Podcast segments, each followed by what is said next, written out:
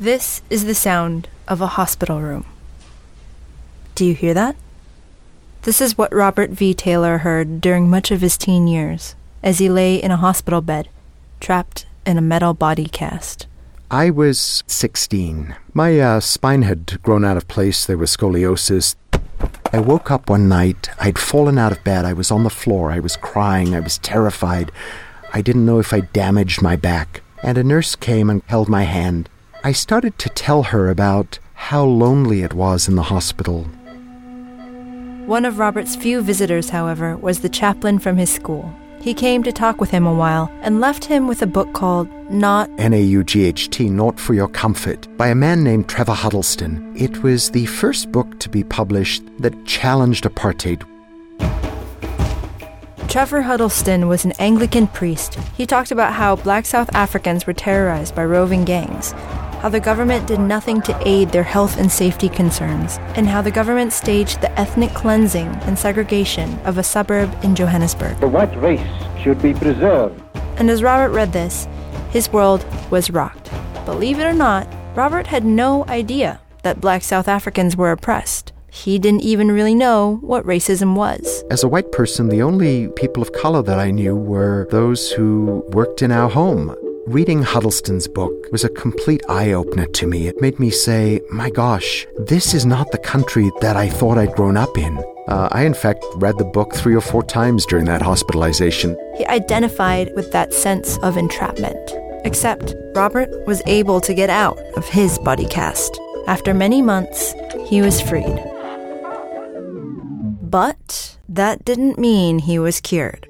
His many surgeries and hospitalizations still left him limping. I was losing sensation from my waist down and was stumbling when I stood up because I couldn't feel the ground. I was also losing sensation in my hands.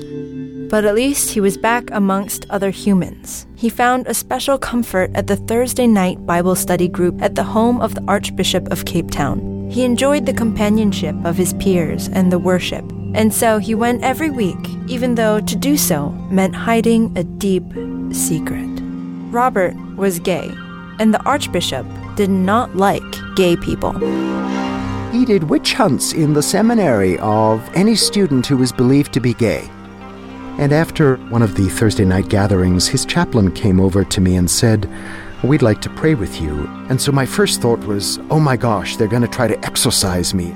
And as we went into a side chapel, they had me kneel, and the next thing that I knew was that they had their hands pressing down on my head, and I remember this sense of, of great weight on my head and my shoulders, and a warm sensation through my body. And after they had finished, they put their hands under my arms and lifted me up. And the Archbishop said, Robert, your body is being healed. And then he said, Your body will not enclose you again. Robert wasn't really sure if he believed in healing through prayer, but miraculously, he started to feel better. The loss of feeling disappeared. I was able to quite literally stand tall. His doctors x rayed his spine and declared him completely healed. Something had happened in that moment in which I had been prayed for. And so, at one of those Thursday night gatherings, I told the story to the group, and afterwards, a couple by the name of George and Mary came up to me and they said, We'd really like you to come to our community and talk about what you've experienced. And it was one of those moments that I think we've all had where you say yes to someone and then you think, oh my gosh, what have I just agreed to? Because, you see, George and Mary were black. I was being invited to a black community. And I immediately thought, I have nothing to say except, you know, these very simple words. And, and then I was filled with panic. Because of Huddleston's book, Robert knew that this was a group of people who had every reason to hate him.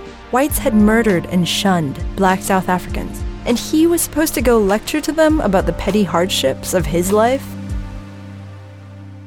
There I was on the Sunday morning. I walked into the church and realized that I was the only white person. I was experiencing being a minority for the first time. And I remember as I headed up to the pulpit that I was worrying about whether the zit on my chin would be visible to people. And I spoke about my experience of healing and what it had done for me, and it was met with such a generous response of applause. After his speech, members of the community invited him to stay the weekend with them. They said, You know, we just want to get to know you as Robert, and we want you to know us as the individuals that we are. I never had a sense of being unaccepted, ever. Out of that emerged some friendships.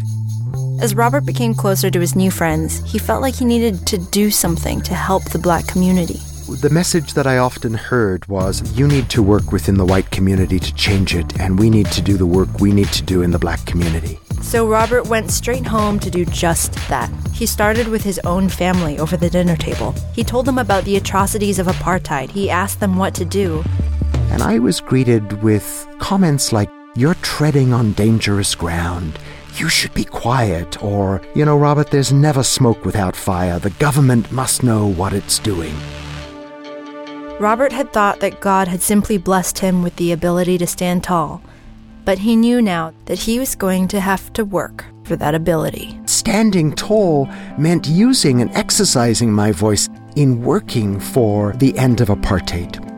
So when Robert went off to college, he had two goals in mind. The first was to study the Bible and become an ordained priest, and the second was to spread the word about racial injustice. He wanted to be like his hero, Desmond Tutu, who was a bishop and an activist. So he organized debates about race, and he hoped to change things in his college by running for student body president. And became very involved in protests.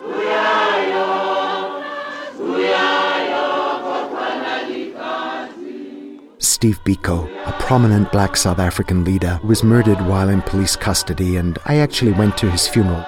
That's when Desmond Tutu began speaking to the mourners and imploring this grieving, angry, mourning crowd to be partners in love and to remember that they are loved. And I was haunted by his words because I believed in, the, in my heart of hearts that we're all profoundly loved for who we are. But I wasn't sure that I believed that for myself. And that was a terrifying moment. Robert was afraid that being gay meant that he would never be loved.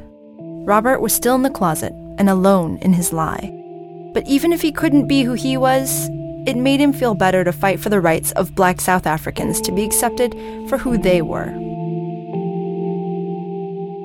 But even that was threatened when he got a call from the Cardinal of Cape Town. He called me to say, Robert, I'm calling on behalf of the Archbishop the same man who'd prayed for my healing, he is very disappointed in you that you're involved in politics. He wants you to withdraw from the election immediately if you wish to continue to be a candidate for ordination. Robert had to choose between becoming an activist and becoming a priest, which wasn't a choice he felt he could make. He visited the Archbishop and appealed to him. I challenged him on that, and he was not happy with it. He said to me, Robert, all you need to do is to pray and everything will be okay. I said, Your Grace, but prayer isn't in isolation, it leads to something. And he looked at me and he said, Robert, you're sounding like that communist Desmond Tutu. And in that moment, I felt like there was a tearing of a veil in the room. Here was this man who had played such a role in my healing. And there he was, uttering these incredibly harsh words about a man who was an iconic hero of mine. And I thought, how is it that these things can coexist? It wasn't just the church that was disappointed in his actions. The government wasn't happy either. I certainly came to the attention of the secret police. Well, it was it was terrifying. I was being followed. You didn't know who you could trust. To make matters worse, the government required that all white male South Africans had to serve in the military. I could not support the military in any way, shape, or form. And the only alternative to serving in the military was life in prison. Robert was scared and desperate. At this point, he was working with colleagues of Desmond Tutu, and so he sent word that he wanted to meet with his hero in a last attempt to get his advice before he was imprisoned for life. To his surprise, Desmond Tutu actually invited him to his office. He was very informal, and he said, Oh, I've had a long day, and do you mind if I just rest on the couch? And he said to me, So, Robert, tell me about you, not what you've done, but who you are And it was this remarkable question. What came out of Robert was the story of his spine. He talked about being alone in the hospital and said that Huddleston had kept him company and inspired him throughout that time. And when I got to the point of telling that to Desmond Tutu, he burst out laughing. It took him a while to settle down, and I, of course, wondered what on earth I'd said. He said, Robert, when I was a teenager, I had tuberculosis, and I was hospitalized for long periods of time, just like you were, and I was lonely and afraid. Trevor Huddleston was my pastor and he came to visit me in the hospital and he read stories to me and inspired me to do what I do now. And I was blown away by that. On that sort of common ground, Tutu said to me with incredible wisdom, there will be a time in South Africa when young white men like you will need to go to jail. But this is not that time. I will get you out. I will help you buy the ticket for New York. Wait for my call. And literally nine days later, I was on a plane to New York.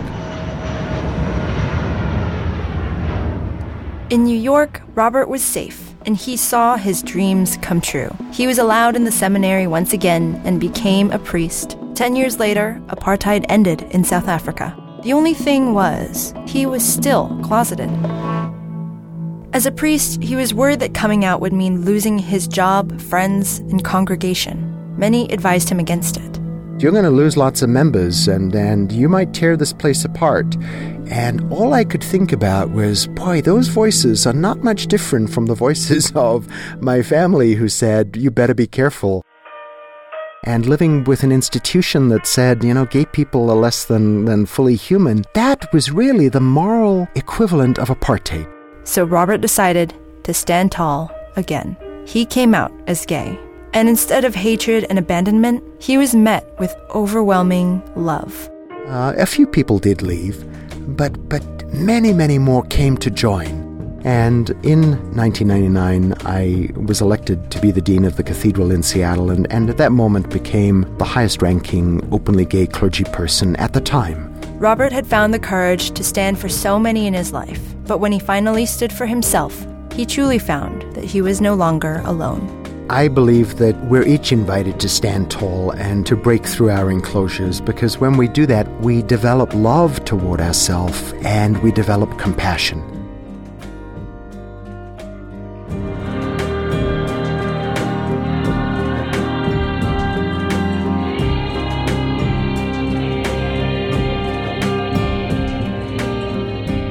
Snap Judgment wants to extend a great big thank you to Robert V. Taylor for sharing his story with Snap. We're going to have a link to his book, A New Way to Be Human, on our website, snapjudgment.org. That piece was produced by Stephanie Foo. Hey, Snappers, it's your boy Glenn. I'm going to ask you to do something we've never asked before. Support the artists that make this show happen. And we've made it easy. Easy to give us 10 bucks just text 20222 on your cell phone. Text in the word SNAP. You'll get a message back from our partner PRX asking if everything is cool. Text back yes, and that's it. You've just supported Snap Storytelling with a $10 donation. That number 20222. Just text in the word SNAP. It can't happen without you, and we appreciate it. Ah I appreciate it. Thank you.